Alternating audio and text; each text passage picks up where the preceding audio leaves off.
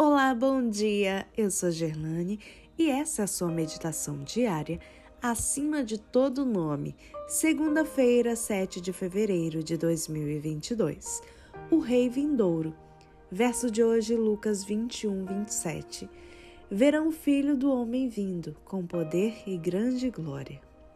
Cristo ordenara ao seu povo que atentasse para os sinais de seu advento e se alegrasse quando visse os indícios de seu Rei vindouro. Quando estas coisas começarem a acontecer, disse ele, levantem-se e fiquem de cabeça erguida, porque a redenção de vocês se aproxima. Ele chamou a atenção de seus seguidores para as árvores que brotam na primavera e disse, quando veem que começam a brotar, vocês mesmos sabem que o verão está próximo. Assim também, quando virem acontecer essas coisas, saibam que está próximo o reino de Deus.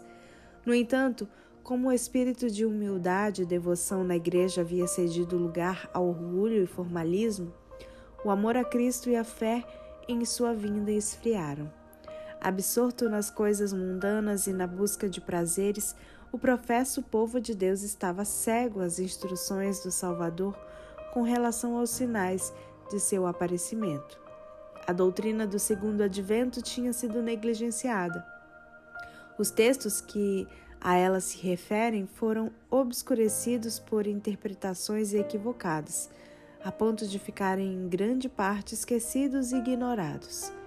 Isso ocorreu especialmente nas igrejas da América do Norte. A liberdade e o conforto desfrutados por todas as classes da sociedade, o ambicioso desejo de bens e luxo, de onde vem o dedicado empenho para adquirir dinheiro, a ansiosa procura por popularidade e poder, que pareciam estar ao alcance de todos, levavam as pessoas a centralizar seus interesses e esperanças nas coisas desta vida, postergando para um futuro longínquo o dia solene em que o presente estado de coisas passará. Quando o Salvador dirigiu a atenção de seus seguidores para os sinais de sua vinda, predisse a condição de apostasia que existiria justamente antes de seu segundo advento. Como nos dias de Noé, as pessoas estariam agitadas, envolvidas com as ocupações mundanas e a procura de prazeres, comprar, vender, plantar, edificar, casar, dar-se em casamento, esquecendo-se de Deus e da vida futura.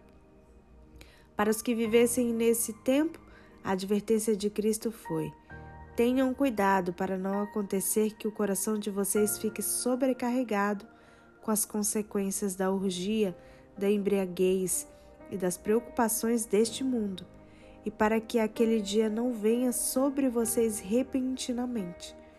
Portanto, vigiem o tempo todo, orando para que vocês possam escapar de todas essas coisas que têm de acontecer e para que possam estar em pé na presença do Filho do Homem.